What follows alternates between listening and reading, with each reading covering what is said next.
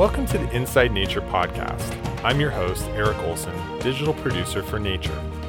Today we're speaking with Ann Johnson Prum, producer, cinematographer, and founder of Coneflower Studios. Ann has produced a number of films for Nature, including 2010's Hummingbirds, Magic in the Air, and the Emmy nominated miniseries Animal Homes. Her latest, Super Hummingbirds, airs on PBS October 12th. I spoke to Ann on location in Texas. So I understand that you're in Texas right now? I'm in Texas where it's wickedly hot.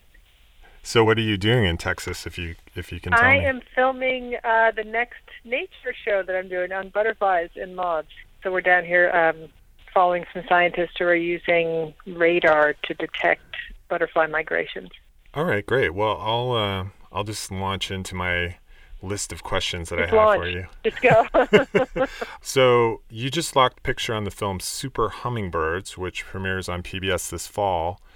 Can you tell us a little bit about the film and also how is it different than Hummingbirds Magic in the Air that you produced for Nature in 2010? So uh, I produced Magic in the Air in 2010, and that was a great hit for nature and for nature lovers. People just really gravitated to seeing hummingbirds on screen and learning about their stories.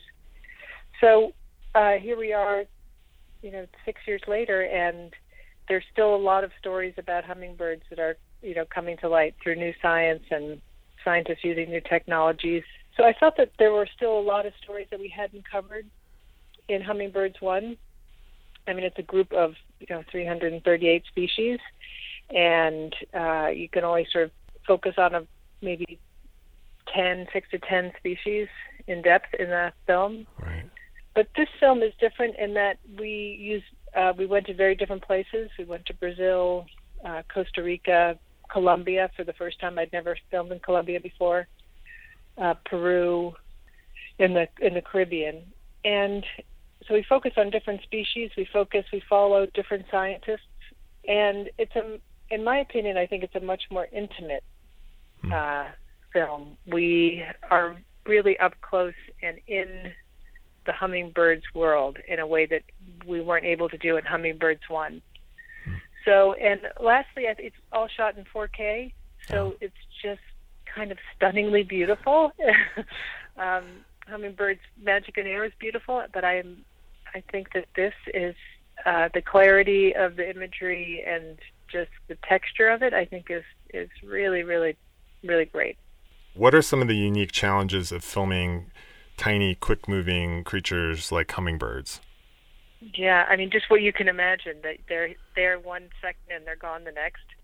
So, trying to keep it the animal number one in the frame that you have, and then number two in focus, because we're using telephoto lenses, and a lot of times we're in very dark places, so we don't have a lot of uh, depth of field. So our f stops, you know, we're usually shooting with our lenses or our apertures wide open, like f two, f two point eight. So our field of focus is tiny. And then you put into that uh, a really fast moving bird, a tiny fast moving bird, uh, it just becomes super challenging. And it's, um, takes a lot of practice and a lot of patience. You know, we call it staring at a bush amongst my teammates here and, uh, and I, uh, that we spent a lot of time waiting and hoping and being really optimistic that things are going to get better in the next shot. Um, and and you mentioned that that you go on location to most of these places or all of these places to film film the hum- hummingbird. So you're you're actually the person that's staring at the bush, waiting for that bird to arrive. Correct. You know, I'm I'm the producer, and but I'm also uh, cinematographer. So myself and another cinematographer, Mark Carroll, who were we shot pretty much everything in the film between the two of us. Um, and also we had uh, fellow Andrew Wex was another cinematographer that did our Peru high altitude scene for us. Um, yeah, so we're very small crews. We, you know, travel light. We have a real plan, and we're going to these places because hummingbirds are known to occur there, or we're going to a place because it's a be- we know that there's a behavior that hummingbirds do in that area that we're trying to capture. Right. And yeah, we use obviously a lot of local knowledge, local people on the ground who, you know, have hummingbirds in their backyards or their back forests and come across them. So yeah, I mean that that's uh, that's another interesting question is, um, you know, how do you find these hummingbirds in these big desert landscapes or, or what have you? Mm-hmm. You know, how do you approach that? A lot of it, you know, sort of, you know, I can use the military na- analogy that you know you prepare for everything before you ever, you know, set foot out the door. So we do a huge amount of research before we ever start filming, hmm. and we talk to scientists and uh, you know sort of hummingbird enthusiasts. I would call them amateur, expert amateurs, who know a lot about hummingbirds, and uh, people that we have known from our first film who have come and helped us on the second one. So you know, in places like Ecuador and Peru, there are local people that I've worked with on uh, hummingbirds one, but also on other films since then, who I know know a lot about hummingbirds or locations, and I'll call them or email them and ask them, you know, how's the season going? Is this a good season to come down? And you know, oh, they'll say, oh no, it's horrible. El Nino has ruined everything. But um, so it's a combination of you know scientists, uh, academic scientists who are mm-hmm. doing research, and PhD candidate students, and local people you know, making a film like this, you mentioned there's 338 species of hummingbirds. Mm-hmm. How do you approach a film like this? Where do you start? Um, how do you determine which species you're going to focus on and, and which ones you aren't? Yeah, so I think for me, that this, you know, when I proposed this film to nature, I did a had to come with a big uh, a proposal that proved to Fred Kaufman, the executive producer, that this was going to be new and different. So for me, the process is just starting in the scientific literature and go reading and researching and calling people who are working on hummingbirds and saying what is the new and coolest research that's going on now and then from that you sort of start a culling process of what you can actually get and what stories are going to come across really well on film mm-hmm. uh, and what are stories that you know that you know nature viewers would you know be like, "Oh my God, I never knew that before," which is just sort of where we want to have people feel at the after they've viewed the film. Um, so from that, I think we called stories that uh, are great and are going to really excite people and see things new about hummingbirds. Another personal thing I had on this film, since hummingbirds occurred mostly in Central and South America, I really wanted to highlight the research of, you know, Latino Latina researchers Right. And so uh, I have a great, we have a great researcher, um, Alejo uh, Guevara, who's from Colombia, and then uh, Marcelo Araya, who's a Costa Rican, and they both are just you know young, up and coming, brilliant young men, and who have great careers ahead of them. Uh, Marcelo spent five years in Costa Rica in the rainforest filming with like five cameras all over the forest, filming this one species of hummingbird where the males dance and have a lek to attract females. Oh, very cool. And and the hummingbirds magic in the air. After I showed Fred Kaufman the rough cut, he was like, "You know, Ann, this is great, but you didn't get any mate. You didn't get any copulation. You know." And I thought, "Oh my goodness, how could I ever get that?" you know, they're so small, they're moving too fast. I'll never get that. and then when I met Marcelo, he was like, you know, I have a copulation on film from all my research, my 2,000, 20,000 hours of research footage. I actually got one copulation. I was like, yes, we got I was like, that's going in the show, that shot. And sure enough, it's in there. And oh. after I showed it to Fred, I was like, so Fred, we got copulation this time. And he smiled. That's fantastic. fantastic. That's pretty fun.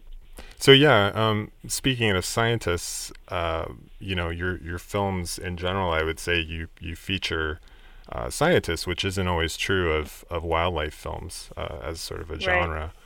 Um, mm-hmm. How do you get these scientists to participate? Is it or is it difficult? Um, you know, I know some scientists are kind of uh, reticent to reticent. Yeah, reticent. You know, it all depends on.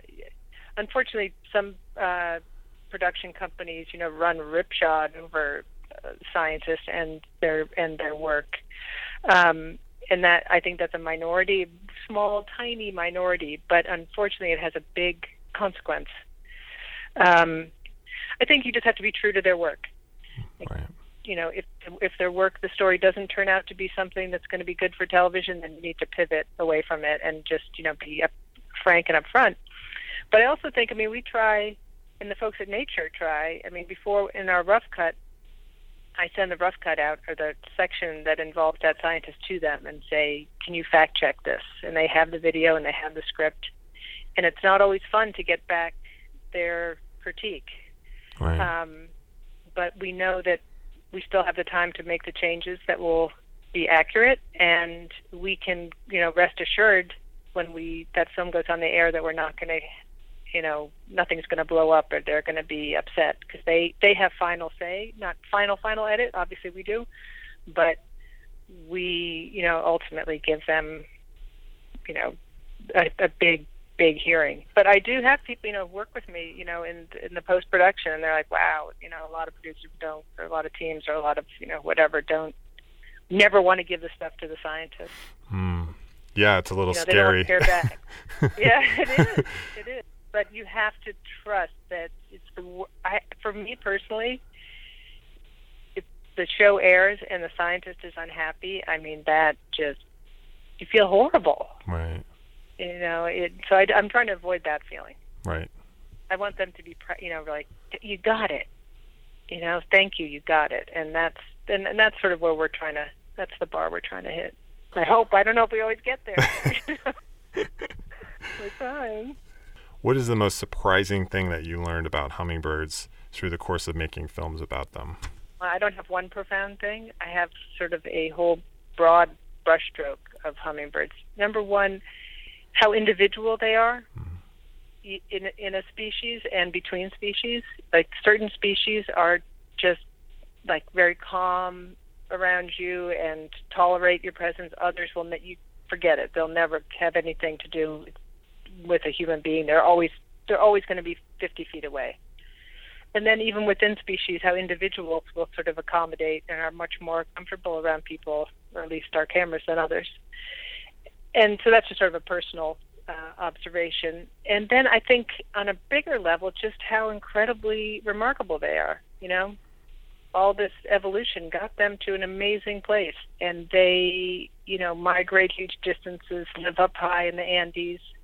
There's you know, there's a sense when people think about hummingbirds, it's cliche now that they're you know delicate and jewel-like, but they're actually really tough and ornery hmm and uh, that just constantly resonates to me that they are you know always looking for opportunity. They are, will push another hummingbird out of the way to get to the front of the line kind of you know they're tough and they're aggressive and they're um, in your face a lot of times.